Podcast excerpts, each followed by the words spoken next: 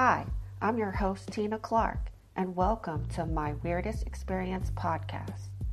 This is the podcast of the weirdest experience that has ever happened to you and gives you a venue to fully express yourself and share your weirdest story with the world. This is the No Judgment Zone, a safe place to share your experience. It's also a place where we discuss what happened to you and share some possible theories on what and why this happened. If you would like to be on the show, email me at contactstargazingangel at gmail.com.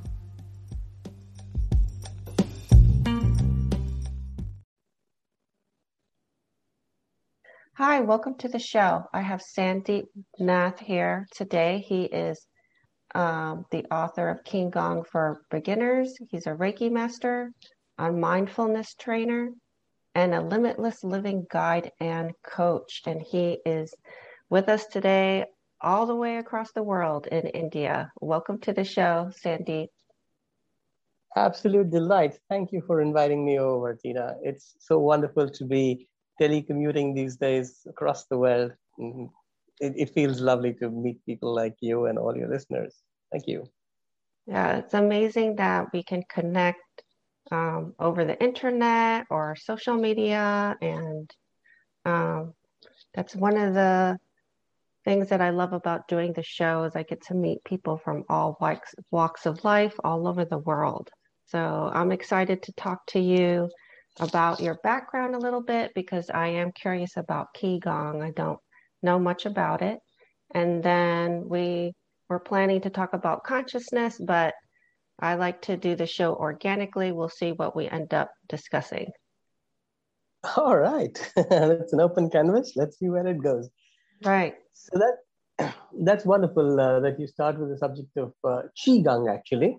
Oh, Qigong. And mm-hmm. the reason we call it Qigong is because the word Qi itself has uh, two pronunciations in, um, in Mandarin and one is the CHI Chi, which is like Tai Chi, and the other is QI, which is as in Qigong. So that's QI G O N G. And uh, the reason why uh, QI is considered the, the original form of any energy work is because the word QI in Mandarin means life force energy. And the word G-O-N-G, which is pronounced gung, means to work with, to cultivate, to harness. So quite literally, Qigong is working with energy. And it's, it's therefore the, the mother of any practice that involves uh, working with energy.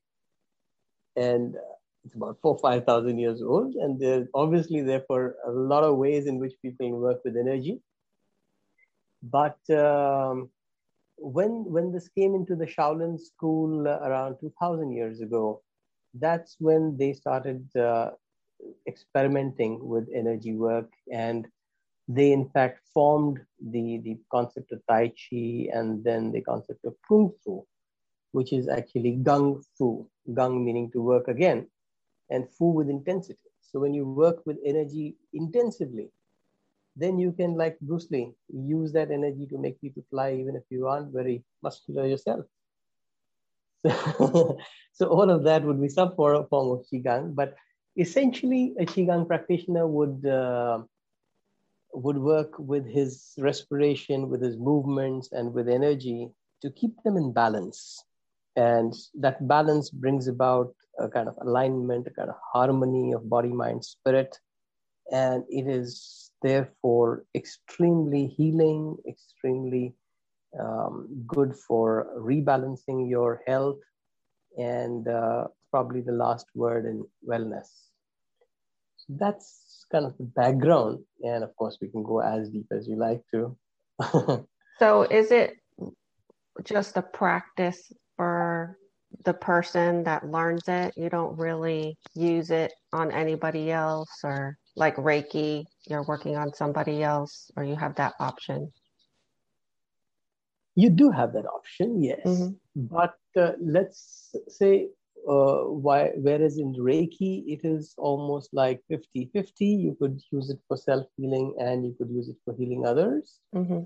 In Qigong, it would be, say, 80 20 loosely, where you would by and large use Qigong practices for keeping yourself in balance, keeping yourself in alignment, keeping stress away, creating an energy shield around you, kind of uh, a protective uh, force, and strengthening your aura, your auric bubble, or whatever you might want to label it.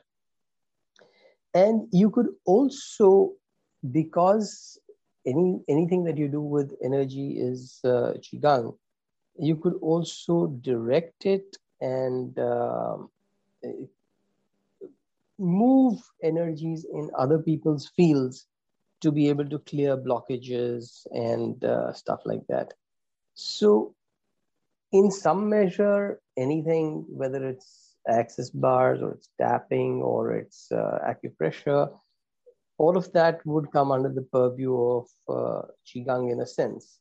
Mm-hmm. But since these other methodologies that I mentioned are more focused outwardly uh, to, to work with others, uh, tapping, of course, again, something you do for yourself, but um, uh, you, you, you get the picture. I mean, yeah. a, a, lot of the work with our energy flows, with our energy anatomy, with the, the meridians and stuff like that, is um, possible with um, our working on others. But when you're just working on the, the alignment aspect and keeping yourself really fit, then uh, you would you would really use uh, what qigong was originally designed for. Mm-hmm. Let's, let's, put it that way. Although I can't say that with any uh, degree of certainty because I wasn't around 4,000 years ago, but I think it was designed for that. Well, it's been around a long time, and it, it's something that when I'm teaching Reiki, I try to teach my students how to shield themselves, but this seems to be more involved. Um, the practice of Qigong seems to be more involved about that. So that's interesting. I may look into that. Yeah, let me let me throw some light on that uh, because uh, I am also a Reiki master, and uh, so I can see where you're coming from. And while we we look at the same energy field and we, we look at using the ambient energy around anybody, whether it is uh, uh, a Reiki session administered by distance or by contact, we would be looking at uh, how, in, in the case of Qigong, we would be looking at how we can connect our inner energy with the energy around us. So it's a kind of unification process. Mm-hmm. And um, what they say in traditional Chinese medicine, which again goes back uh, as many uh, thousand years, is that there are only three elements, uh, not elements, let's say there are only three entities the universe, the earth, and us. So our job is to be a pipe that connects the earth with the universe. And the cleaner this pipe is, the better connected we are, and the healthier we are, and the simpler our life is. So it's about uh, that internal cleansing and the transference of power from uh, the divine energy around us, through us, for us, within us, and again from the earth up, uh, just communing through us. That's what gives us our power. That's what keeps us healthy. So, do you have any stories you'd like to share today about um, Reiki or Qigong or consciousness? All of the above. Okay. well, uh, let's start with consciousness because that is a term you brought up uh, a few minutes ago as well. And uh, just like to make sure that our listeners are getting the right uh, context for it because that is um, that's that's a word that's often uh, vague and we don't really understand what is consciousness. Is it awareness? Is it mindfulness? Is it uh, having a conscience? So, uh, well, let's start with that because to clarify that, consciousness is something that's all around us, within us, and we are of it and it is of us. It is, in a sense, a manifestation of energy. It is all uh, that that we are about, and therefore it is kind of the the superset of um, everything and everybody. Within that, when you are aware that yes, we have this kind of oneness with what we're around, it's like the fish being aware that it is in the water. Uh, a fish need not necessarily be aware unless it knows the duality of water and land or water and air. And when it, when it is aware of that, then it's uh, possible for the fish to contemplate getting deeper connected with the water and uh, you know going deeper or going in shallow water there are those choices that are based on our awareness so that is what we would mean when we talk about uh, being in a state of higher consciousness or higher vibrations, which means we are connected with our true selves, with our true nature more deeply. And our true nature is that of uh, the highest vibration, which would be bliss or even enlightenment. It's like uh, being part of the deep, deep blue sea, profound and calm and steady at all points in time. The, the closer you come to the shore, the more your ego wells up, the more individuality you have. And uh, I often uh, give that analogy that the waves are like uh, our individual cells. And we often uh, get into these uh, discussions, debates, arguments about uh, whether I'm a surf or a wave or a ripple or, you know, and what I can do. Can I bash that rock? Can I make it into a piece of sand in this lifetime? And all, all that is just manifestation of ego, which keeps us away from our true self, which is the deep blue sea. We just pull back and it's the same element, it's the same thing. So we, we, we really have to understand that being in a state of high consciousness is being in a vibration where there is practically no vibration. We are, we are the universe. We are all there is. And that is us, that is of us. And since I had the good fortune of uh, learning Qigong, learning about our energy and uh, various energy practices from lamas in Tibetan monasteries in the Himalayas, I can tell you for a fact that sitting out there in the Himalayas in the ice, they have preserved knowledge and practices for thousands of years the way the way vegetables would be nicely preserved in your refrigerator you know in your freezer. Mm-hmm. so uh, you cook veggies and you put them in the freezer and they're good even after two months. Here they even they're good even after 2000 years.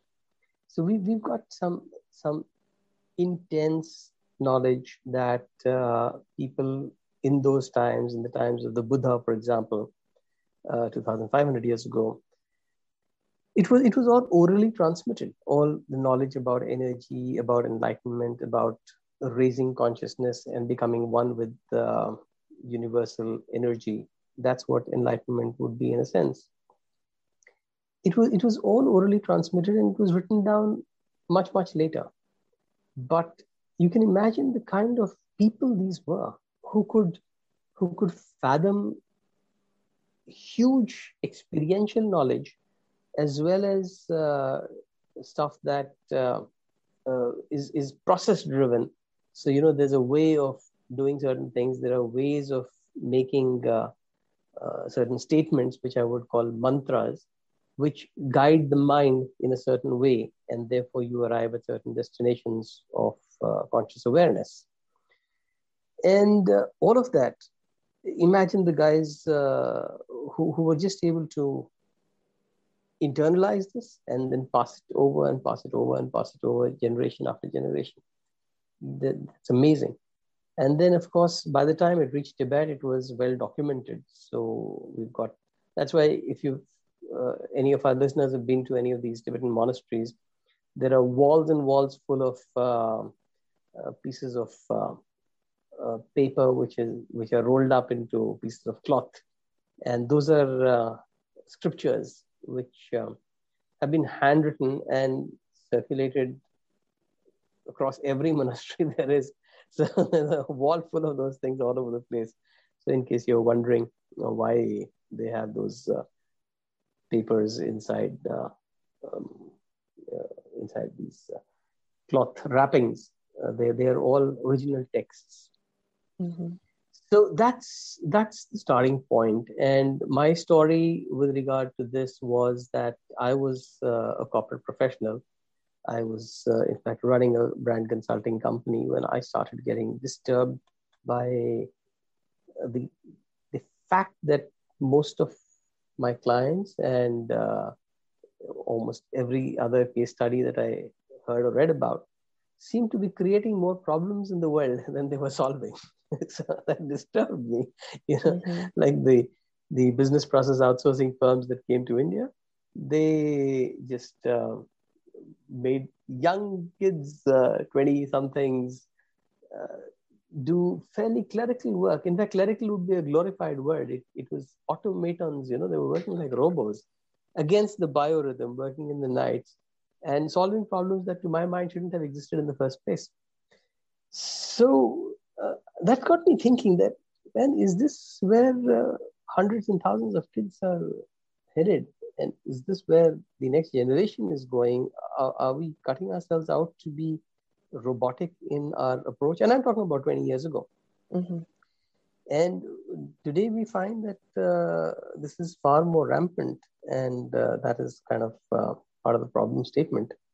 But uh, I chose not to be part of the problem. And I sought answers about our purpose and our consciousness from Vedic gurus, from uh, a lot of these uh, very, very holy, saintly people we have around in India, some of them internationally well known names like Sri Sri Ravi Shankar and Satya Sai Baba. And I was just fortunate again to get an audience, get to learn from them, spend time there. And I started getting answers. And one of them, uh, a gentleman called Chariji of the Heartfulness Foundation, he he suggested that uh, I study more about our energy from the Tibetans because they seem to have, like I said, preserved the knowledge well, and uh, it's it's all knowledge that comes from Vedic principles as well as Taoist principles, and so that's what I did, and then I spent some months in the monasteries there and uh, started applying those things, and I found that hey presto, I'm on a different path altogether. And I'm a corporate retiree today and um, extremely happy with the, the way the last 10, 12 years have turned out, including the last one year, for that matters. We can choose to be happy wherever we are, in whatever state we are in, because that's driven by our consciousness. So now, what have what have you been yeah. up to um, in the past 10 years. So you did you leave your branding job or? Yes, I mm-hmm. did. I mm-hmm. did. I handed my company over to the other directors before I headed out to the Himalayas. And then when I got back, I spent about six years working in Indian villages in remote corners, enabling uh, uh, women to become micro entrepreneurs and uh, bring solar products and solar grids into villages which were not provided with electricity and would probably not be for many years, and give them uh, uh, a means to be able to support themselves independently, which has huge uh, impact on the, the social structure and the the way that uh, the money flows within the household. So it creates a lot of behavioral change as well. And uh, while I was doing that, my wife and I, my wife is from Mexico, and we're both Tibetan Buddhists and we're both the practitioners of energy.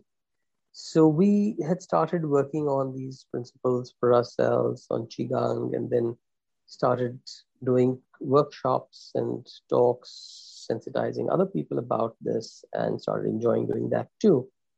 And uh, I mentioned she's from Mexico because that gave us an opportunity to travel between India and Mexico almost every year. And uh, in doing so, because these two countries are antipolar, we, we, we found good reason to stop around Europe and various other countries. And so we, we did workshops across four continents over the last five years. And uh, why I say five years? Because sometime around 2016, we had to actually make a choice, a conscious decision uh, about whether to stick with solar energy and uh, remote villages or personal energy and across the globe. And so we chose personal energy across the globe and designed a kind of geographically independent lifestyle.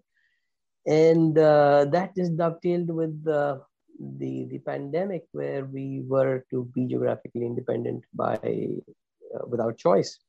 But uh, that, that, was, that was an opportunity for me to bring these 15 years of ancient Oriental wisdom into products which I call inner power programs.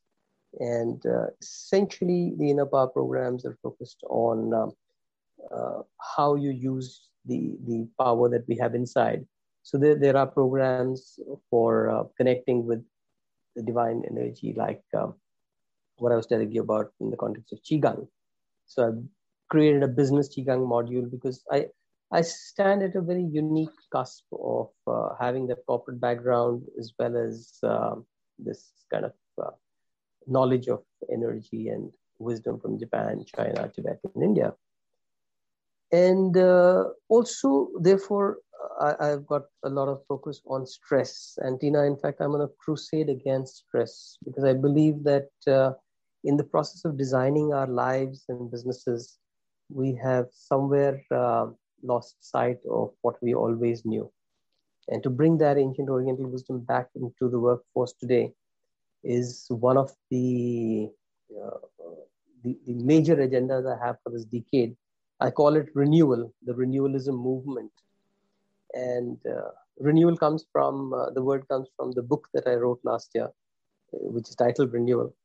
And it's, it's been internationally acclaimed uh, and it has given us the reason to to form renewal clubs and get on with actually creating a movement around human consciousness.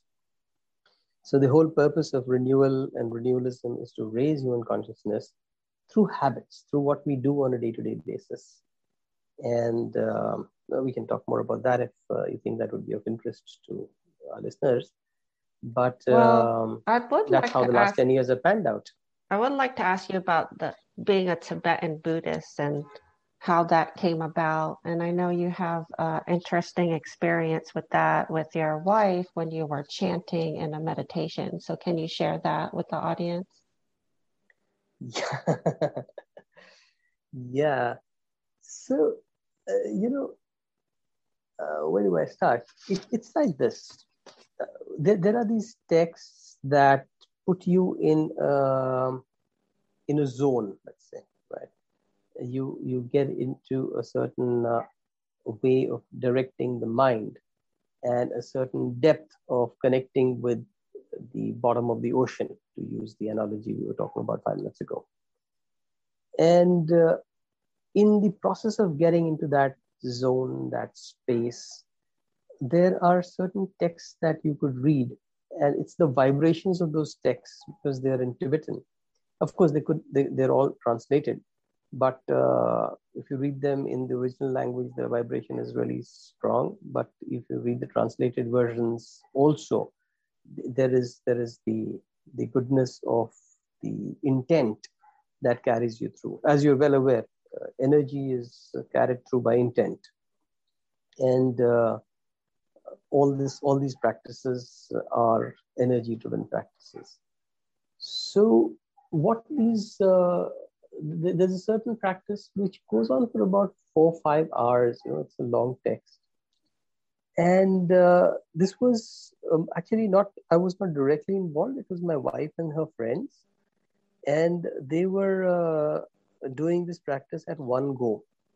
Uh, it's normally recommended to do it in one go, but people do like to break it up into three or four sections. But she was doing it the way it's recommended, and all through that, um, since there were four of them practicing, uh, sometimes one or two would take a break, and then the others would continue and keep chanting, chanting, chanting. It's it's not it's not exactly a chant. It's uh, just reading. So it's it's not a repetitive thing. It's um, just reading the text from page one to page n. And about three, three and a half hours into this, they were all dog tired. You can imagine sitting there, sipping water, and that's about it, you know, reading, reading, reading. So when they, and, they weren't reading it out loud, they were reading it to themselves. No, they were reading it out loud. Oh, they were reading okay. it out loud so that there was a reverb in the room. Uh-huh and uh, so that that that consumes more of your energy right when when right. you when you're vocalizing it so yes they were reading it out loud thanks for pointing that out and they they were sort of uh, one after the other stopping and at one point in time they found that all four of them had their voices off. And what do you know what do they know rather? There was a fifth voice that came out in the room and these four they didn't they didn't move. They didn't stir. They, they were kind of frozen over there. Till that voice sounded familiar enough in the sense friendly enough let's say and it continued on that text and maybe it did it for uh, you know in in circumstances like these you don't really know how much time has elapsed mm-hmm. but it could be 30 seconds to five minutes, something like that. Mm-hmm. Before uh, these uh, people, uh, my wife and her friends, got the courage to start again. And then when they started again, they could continue to hear that fifth voice. And uh, she says, none of us turned our heads to see where it's coming from, but it was obviously coming in the same line and it's like there's a fifth person sitting at, at one corner of the room and uh, the next hour hour and a half that they took to finish this was with a completely different rush of energy it was with uh, non-stop and all four of them at it in fact all five of them at it and uh, i think the, the other voice gave them the the pace and the encouragement to complete it in one go. And uh, probably the voice tapered off before they finished, uh, but then they were in that momentum to finish. And by the time they finished, there was uh, the four of them very relieved, very happy, and very amazed. So that was that was uh, something that actually happened uh, uh, in our practices but you know, Tina, what happens with the the way that the Tibetans uh, practice um, uh, what's called Vajrayana? They they do some very very supernatural things.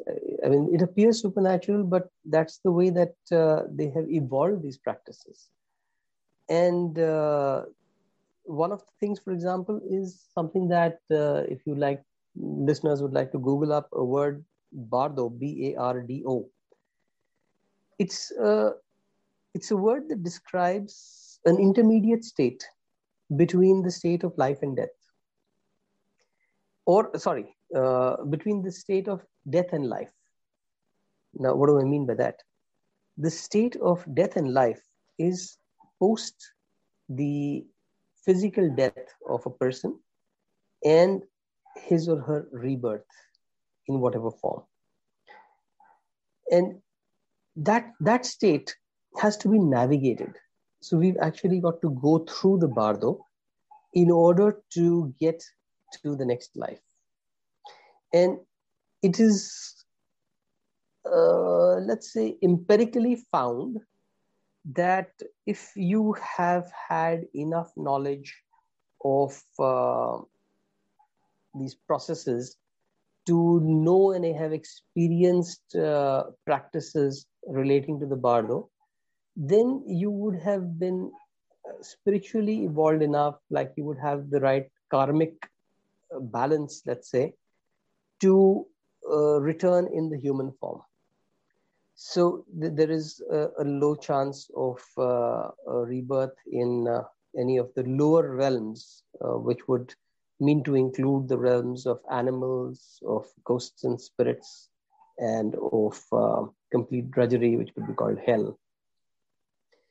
So you would uh, probably have laid your karmic uh, ground to escape those those three.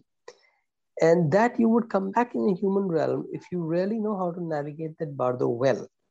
And that's what these guys do simulations for okay? So they're sitting out there in the mountains and nothing better to do than simulate their own death experience check out what's going on on the other side and then come back into their existing body.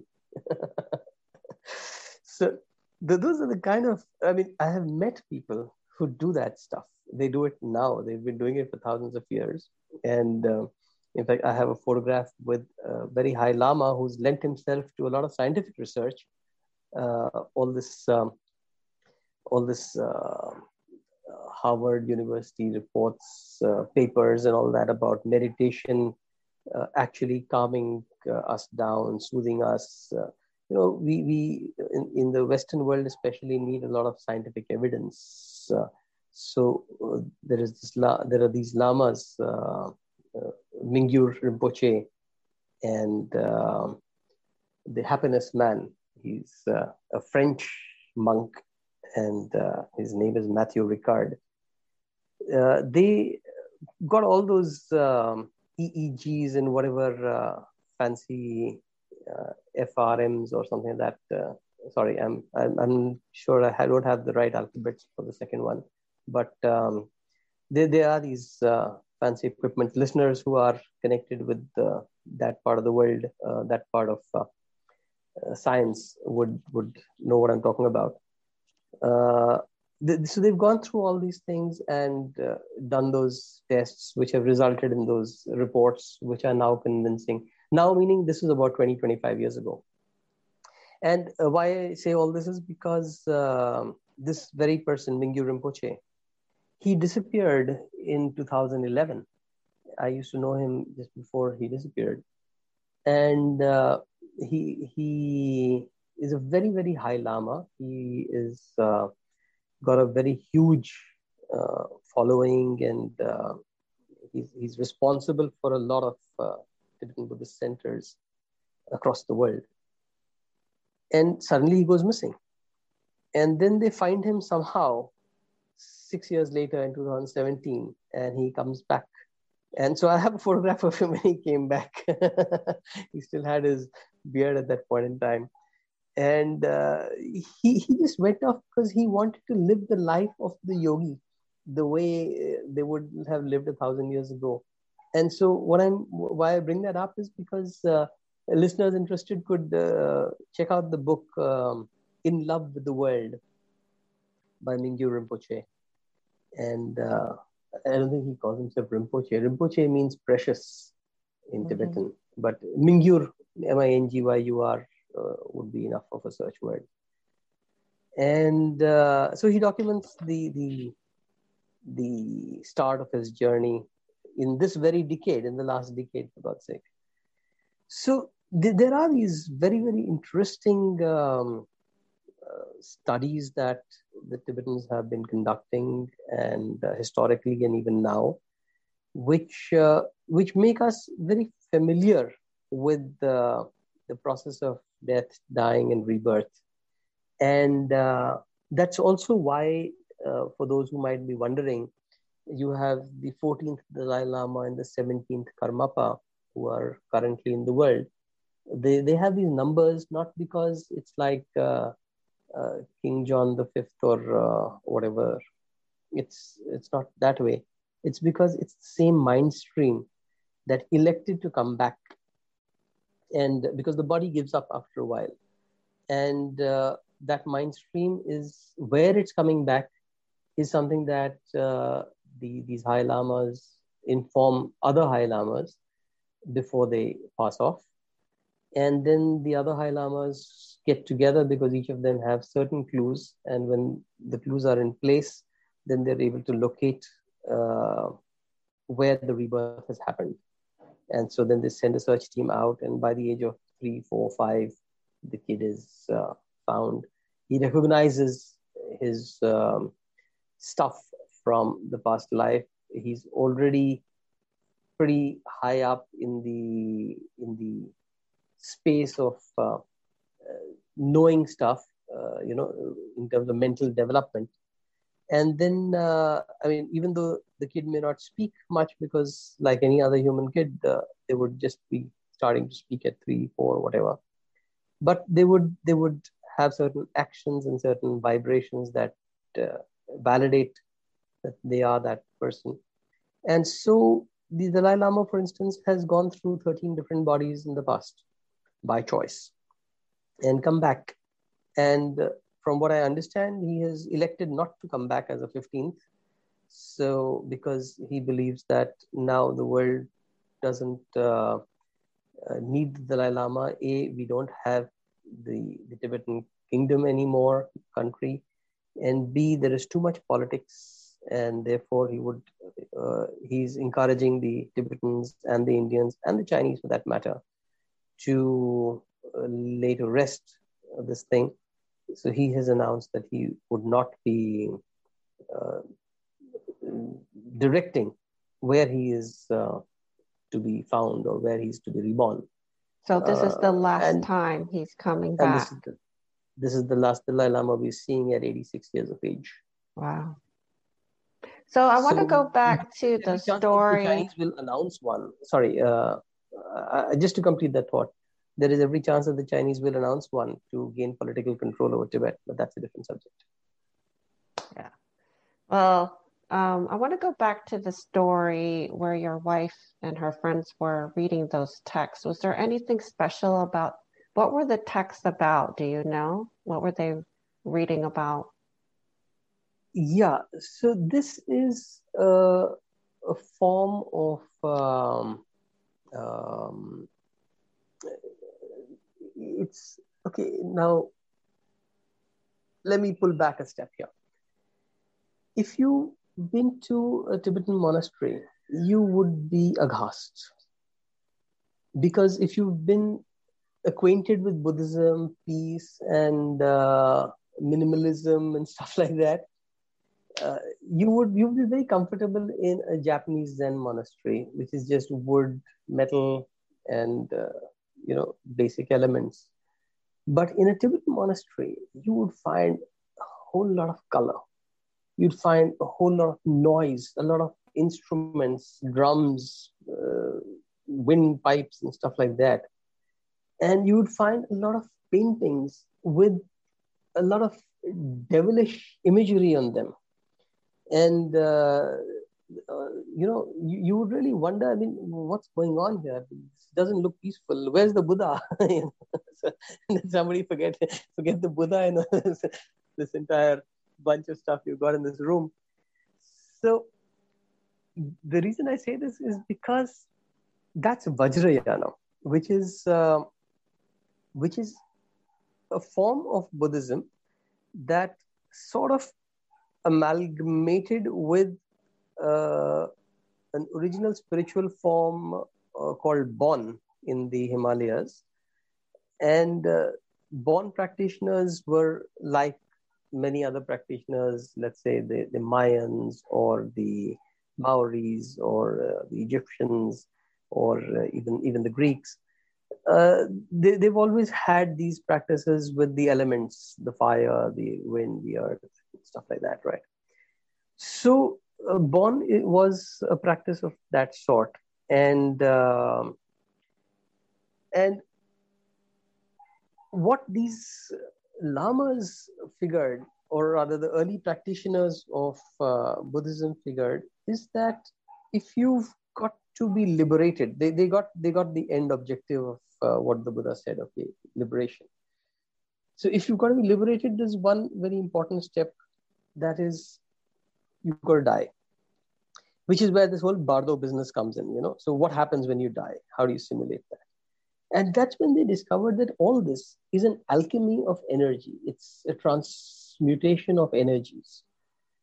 And so once i got to understand that all these tankas which is a word for paintings all these forms that we have in these uh, monasteries are nothing but forms of energy once i understood that I, in fact, uh, got clarity in the the reason why the Hindus, and I, I was born and brought up as a Hindu, uh, why the Hindus have so many 33,000 gods and goddesses. Because they're the same logic, they're the forms of energy and different uh, strokes for different folks.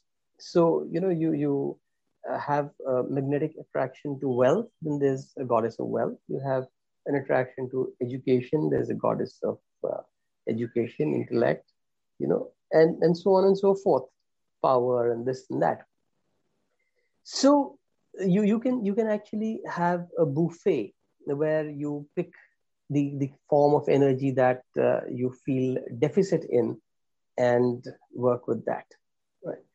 So now the reason for this uh, prelude was that there, there are energy forms where you might have seen um, a male and female in sexual union. Eh, uh, big right up there, huge on the entire wall of uh, the so-called celibate monk's uh, house, right? so what's what's that doing out there? So that is the union of wisdom and compassion, of the duality of uh, emptiness and bliss, of man and woman. It's, it's a representative of that, those energies coming together. And this practice, which uh, she was, uh, she and her friends were doing, was something that relates with the energy form that uh, represents uh, this uh, coming to oneness with that uh, concept, coming into oneness with non-duality. So that that that's uh, that's a short answer, which would have probably been meaningless, uh, and it's probably still meaningless, I guess, because like what is duality, what is emptiness. But uh, for those of you who are uh, familiar with you know, duality, basically that is like is all the parity with everything. And so everything exists because the other exists. There is interdependence of everything. So and did they recognizing ever, that interdependence is key. Yeah, go on, Tina. Did they ever figure out who joined them and, nope. in the reading of the text? Nope. Nope. But that said, there was uh, a guy who uh, was resident in that house in Mexico and uh, we've we've had him uh, watering the plants when we've been away and stuff like that also so so but we, we don't credit that guy with buddhist knowledge. We, we, get a feeling that that guy is from argentina. Yeah. But he's more of a caretaker kind of guy but he, mm. he's very much there in that house. Yeah. I think you know when you practice meditation or practice Reiki or some sort of energy healing, those type of experiences happen. There can happen, you know. So I don't know when you're practicing Reiki if you call in, you know, healing a healing god or goddess or angels or I always do that in the beginning and I always joke with my fellow Reiki practitioners or friends, you know, you never know who's going to show up and help you yep. in the session. yep. Yeah. And so that I guess this this being showed up. He enjoyed the reading of the text and he joined your wife. And I assume it's a he. I don't know if he said it was a yes, he. Yes, it was a male voice. Yeah, yeah. Um, and he just decided to join with them and maybe keep them keep the pace for them give them some extra energy to finish totally, totally. i'm sure it was exciting you know after three and a half hours of reading it aloud and all of a sudden you hear another voice. Yes. A little spooky but then you know like you said uh, when you're working with energy you are expecting these kind of things. Mm-hmm. you, you're, you're not surprised by them and you're not spooked by them but you you, you do get amazed.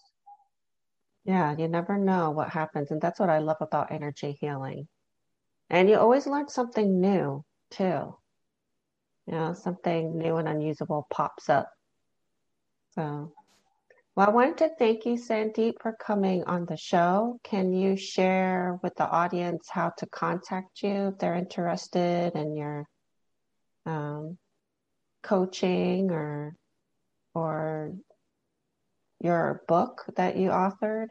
Just share your website. Thank you. Thank you so much. It would be great if you could uh, pass these links on in the description below mm-hmm. because um, I think uh, the, the best place to get in touch with me would be sandeepnath.com. That's S A N D E E P N A T H. Uh, sandeepnath.com is uh, on the top right corner. You've got links to all my social handles and WhatsApp, especially. I am active on WhatsApp and I'd love to hear from you if you've heard this far. Uh, I'd love you to say hi.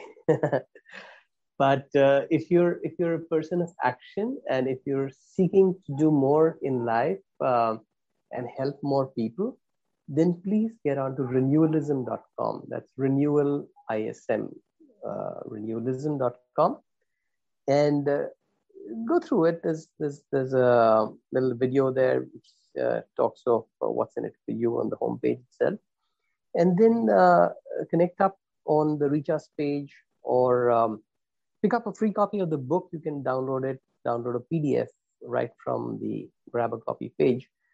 And then the movement page is where I was actually wanting people to take a real look because, uh, you know, in this decade, we have suddenly found, in the last decade, we've found veganism becoming a, a bit of movement, even though the initial concept of veganism was started in the mid 50s, 1950s and uh, it's probably because of a social media and b uh, this generation gen z which i believe has their heads on uh, screwed on right or at least better than uh, the preceding two generations they, they are more open they're more innovative and they are more uh, uh, in a sense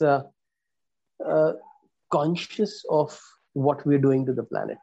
So, if veganism could pick up suddenly now because it's about our consciousness about animals and exploitation of that, then renewalism ought to pick up in this decade because it's about human consciousness. And what is it that we are doing to ourselves? And how more importantly we can self correct and how can you play a role in self-correcting? Just like uh, tina you said uh, right at the beginning qigong is it about just us or is it us and others?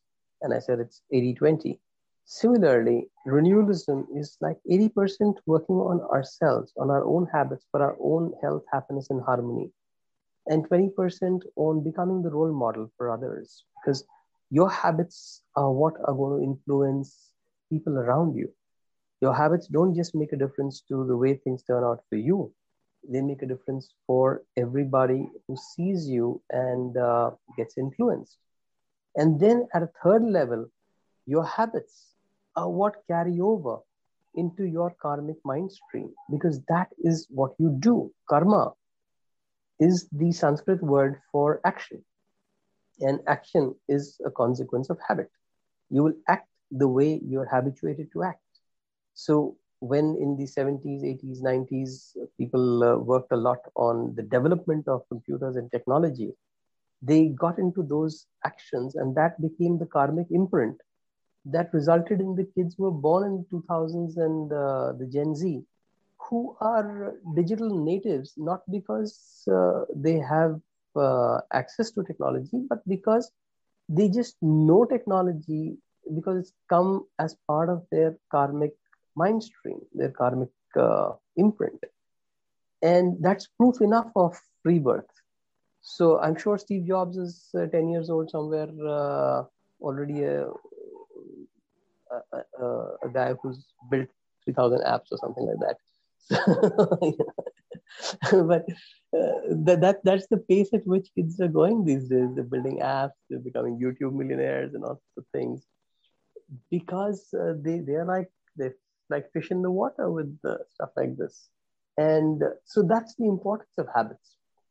And we, we want to self correct the human race with the, the right habits for our own renewal. So that's what the book is about. That's what the movement is about. And please, guys, from what Tina tells me, uh, you guys, the listeners, are of that kind of mindset, which which understands and appreciates the importance and the significance of uh, saving the planet.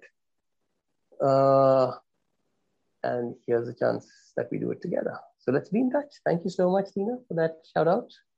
Okay, thank you, Sandeep.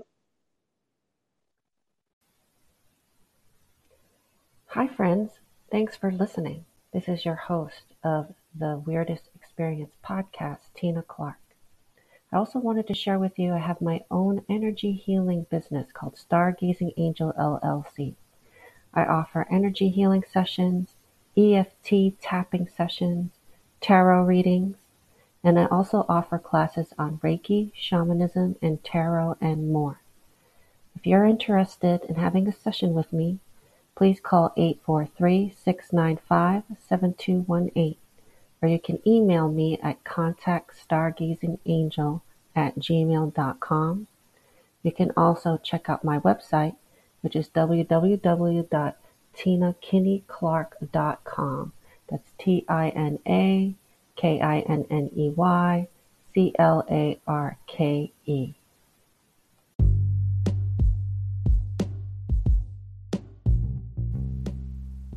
Thank you for listening. If you have a weird experience to share, please email me at contactstargazingangel at gmail.com. Check out our website on tinakinneyclark.com. Also, we're on Facebook and like us on Facebook and share your favorite episodes with your friends and family. I look forward to hearing about your weirdest experience.